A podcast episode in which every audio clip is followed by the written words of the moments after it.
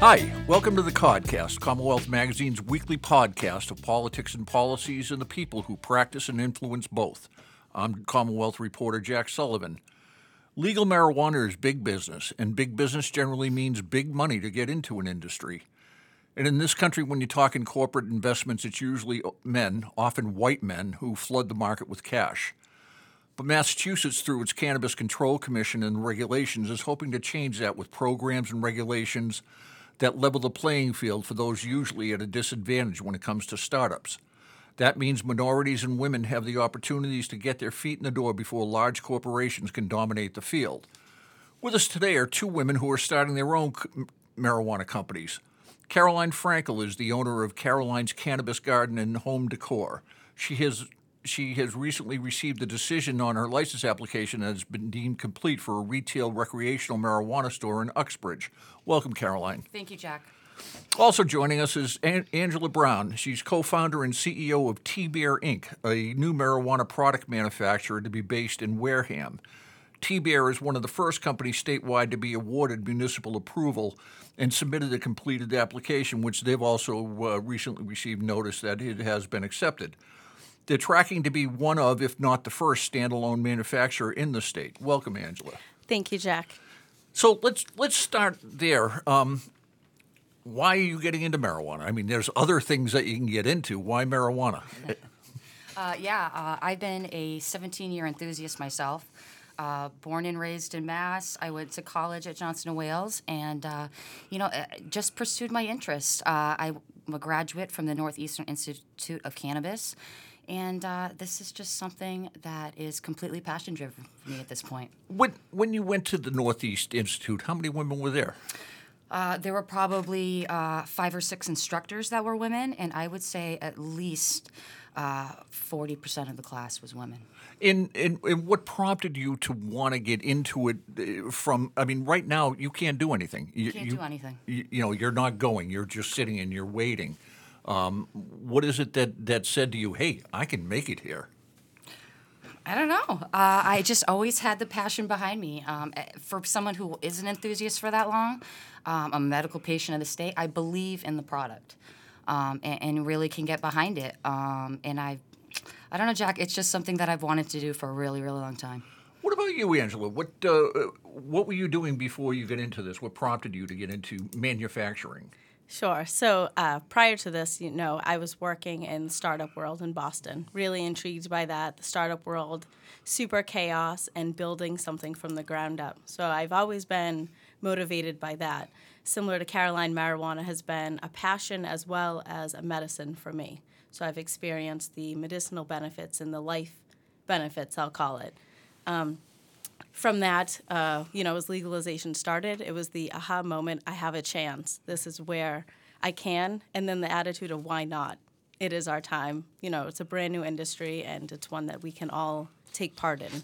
It's getting into marijuana is the industry itself um, is a big investment for the most part, which is why it's dominated by corporations. What is it that's going to allow you as a as a woman starting up that you know may or may not have that kind of backing behind you? What's helping you get into it? Well, we're going to be doing, you know, um, traditional fundraising that you see. We are working on a friends and family round right now, and we are working with angel investors and VCs. Um, other than that, you know, it's really, I think, our our passion. Uh, I do have a partner that is part of this, so it's our passion that's going to push us through. And we have always been driven by a consumer goods. It's been something in our background that we've always wanted to create. With the marijuana, we really see a void in the market for brand recognition, for that consistency. And that's what we want to bring to the market. And we saw the best avenue as being a standalone manufacturer to focus on that. Caroline, do, you sense any kind of pushback? Do you are, are, are any doors closed to you because of your gender? Do you think? I don't think so. Uh, I think I have to push a little harder. Well, uh, then, then let me. n- Neither of you sound like there's there's any kind of barriers that you're seeing or that, that you're feeling.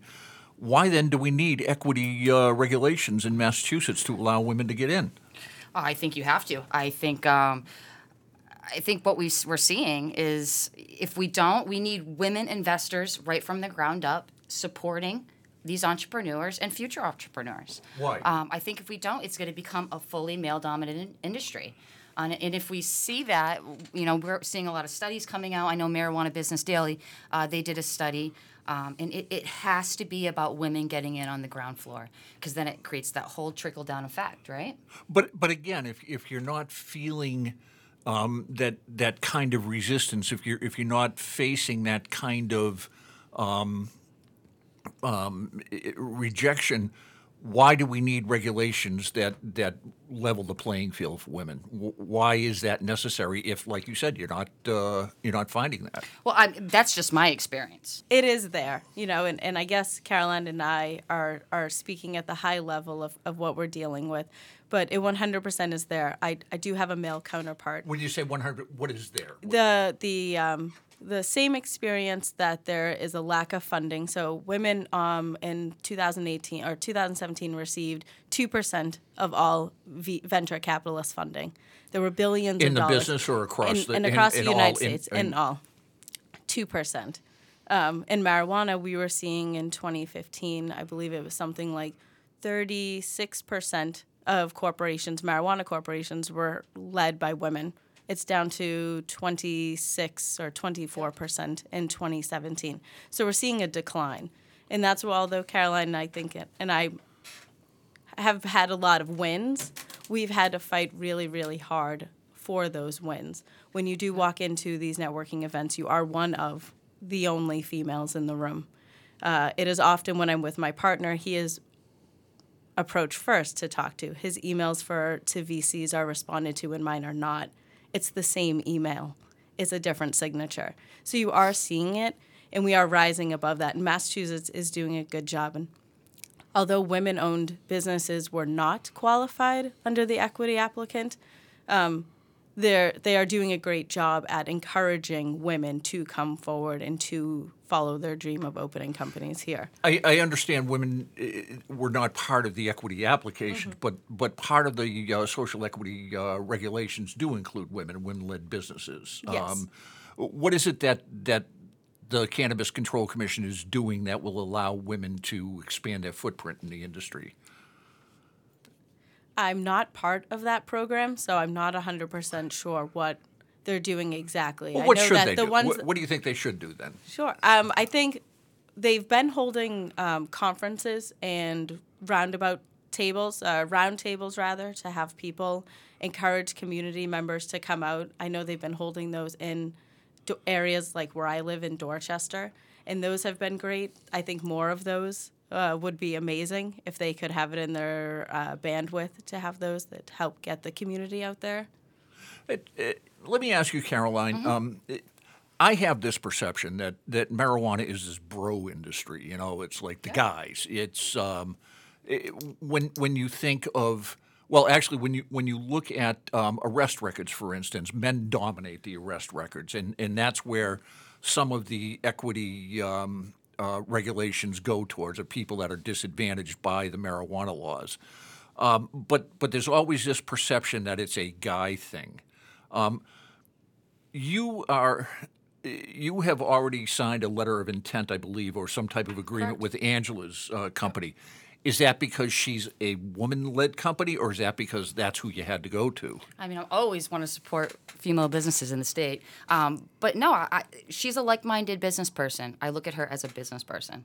Um, and I think uh, having that like minded interest and both being enthusiasts and I can stand by, behind her products, I, I think uh, a collaboration and having her products in my, in my store uh, is a win for everybody. Something that Angela was just talking about when she goes to different conferences and, and sends out emails. I, I haven't heard you say anything about any other partners or, or No. so it's it's just you. This You're- is completely self-funded for me. Uh, put my life savings up. This is this is my dream, and, and I'm going to pursue it. Um, uh, but I do know. I mean, I've had conversations about investors. Um, in the beginning part of when I was putting my business plan together, um, and it is it's male dominated. Um, the people, unfortunately, women just do not have the access to capital. Um, and that part of that social ex- equity program they were talking about, Jack, um, with the commission, I, you know, I think they're going to try to leverage these women. They're, um, you know, maybe here's a direction, or here's a bank to go look at, or maybe here's an accounting, um, you know, just to get things going in, in the right direction and, and support these women.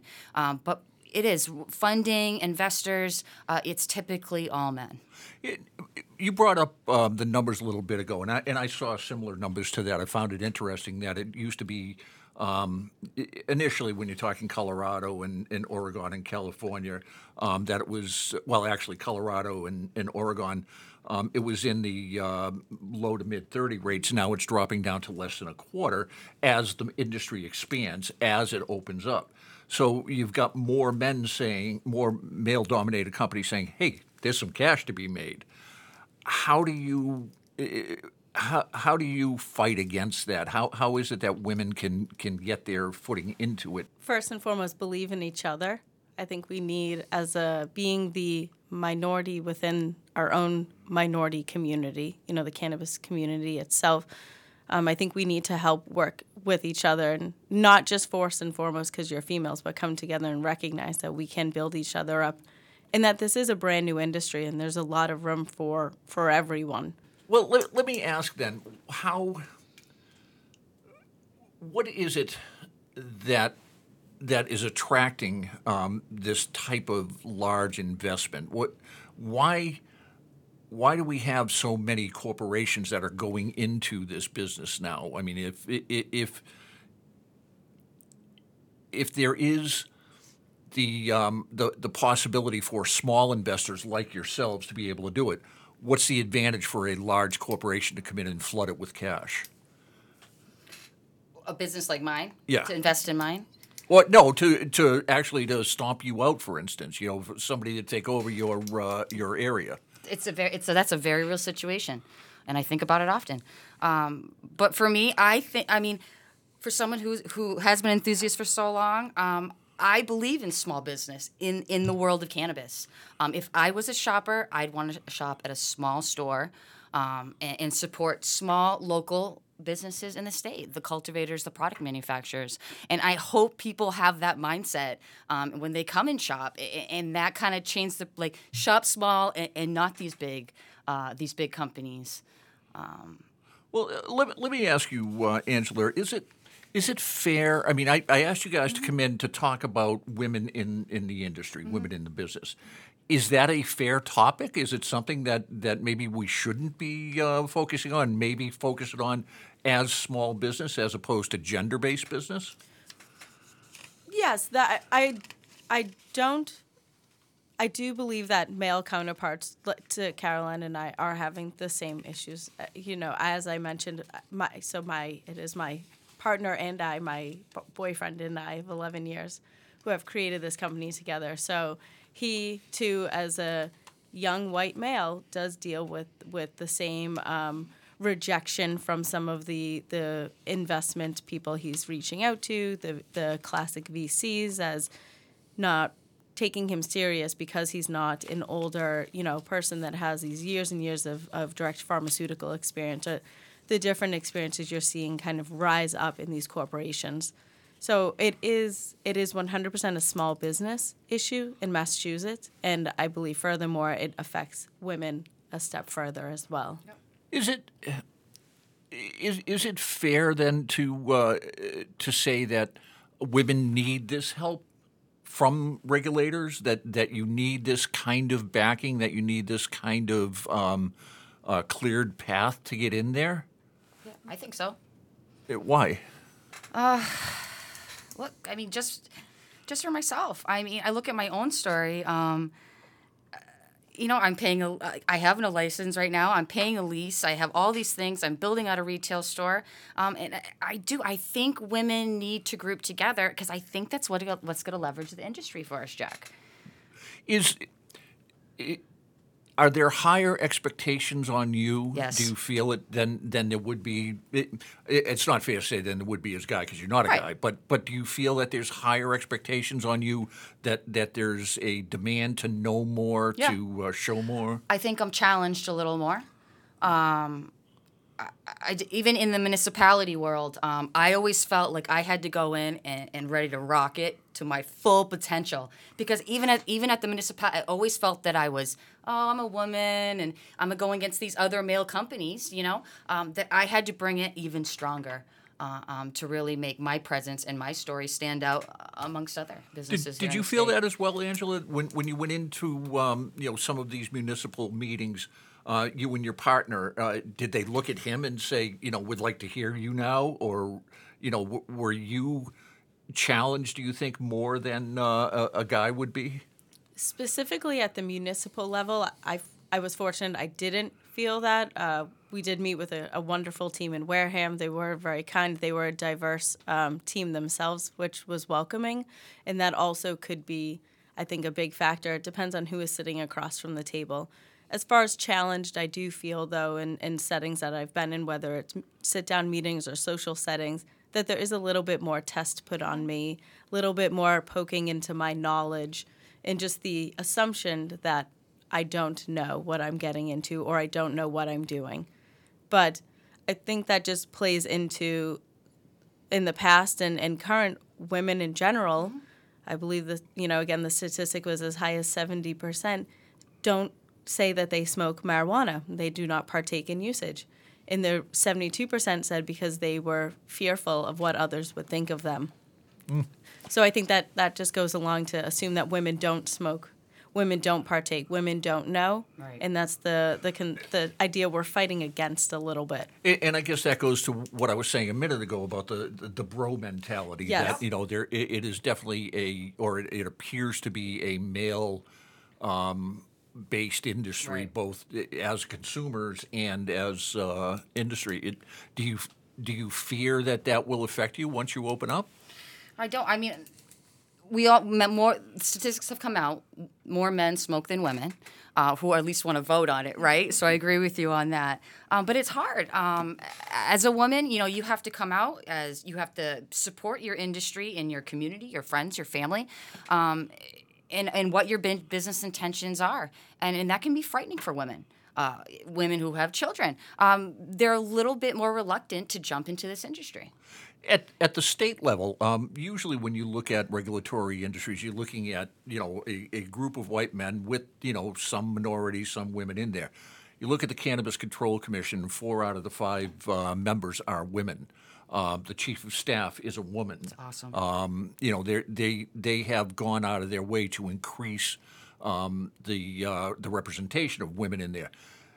Do you find that to be helpful for you guys? Yes. In, yes. in what way? What what is it that? I it puts a female face to cannabis in Massachusetts. Mm-hmm. I think when you first think cannabis, the cannabis control, you instantly, like you said, it's four four to one. It is it is female majority, and I think that that was wonderful, and it's diverse too. Um, I believe you know as the staff grows, it will become even more diverse, hopefully. But that's something again we can all look up from the audience and see someone that looks like us. And I think that's that classic mentality. When you look around and you see someone that looks like you or resembles you, you know, you you belong here. And we want to build that as a community.